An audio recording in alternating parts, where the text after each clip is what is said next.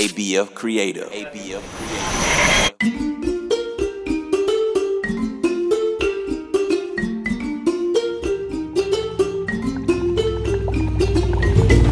Hello, my little ones.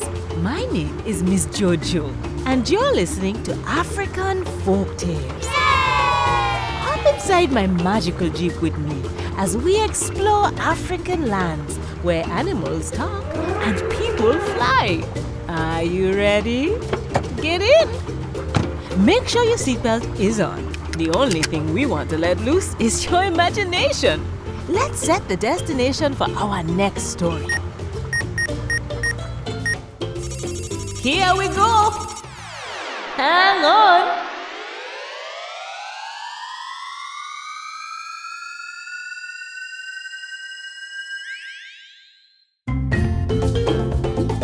Today, our magic jeep takes us to a dispute between the sun and the water. Make sure to listen closely for the bell. The bell will ring when I say the magic word of the story. Listen all the way to the end to discover if you guess the magic word right. Many years ago, the sun and water were great friends, and both lived on the earth together. The sun very often used to visit the water, but the water never returned his visits. At last, the sun asked the water why it was that he never came to see him in his house. The water replied that the sun's house was not big enough and that if he came with his people, he would drive the sun out. He then said, If you wish for me to visit you, you must build a very large mansion. But I warn you that it will have to be a tremendous place, as I know a lot of people that will take up a lot of room. The sun promised to build a very big mansion. And soon afterwards, he returned home to his wife, the moon, who greeted him with a smile when he opened the door. The sun told the moon what he had promised the water and the next day started building a huge mansion in which to entertain his friend. When it was completed, he asked the water to come and visit him the next day. When the water arrived, he called out to the sun and asked him whether it would be safe for him to enter.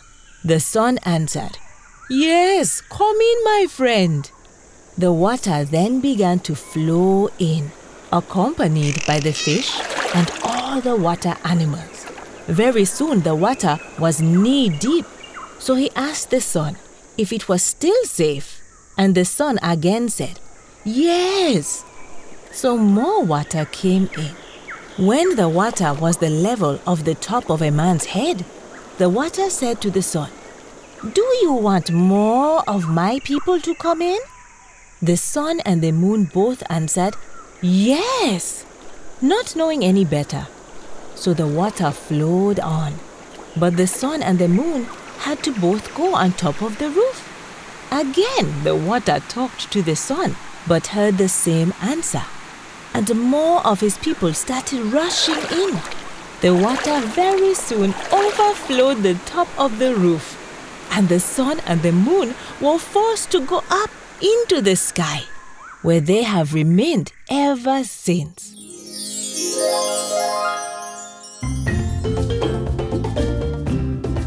The moral of the story is to be careful what you ask for. Make sure you always understand the job in front of you and don't do something you really can't do. But we are happy the sun and moon are in the sky to give us light and help us sleep at night. Did you hear the bell? Did you discover the magic word of the story? If you said tremendous, you are right. Tremendous is spelled T R E M E N D O U S. Tremendous is when something is really, really big or large.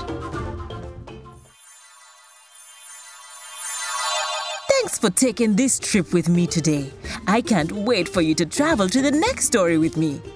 African Folktales is produced by ABF Creative. To learn more about the show, go to abfc.co slash folktales.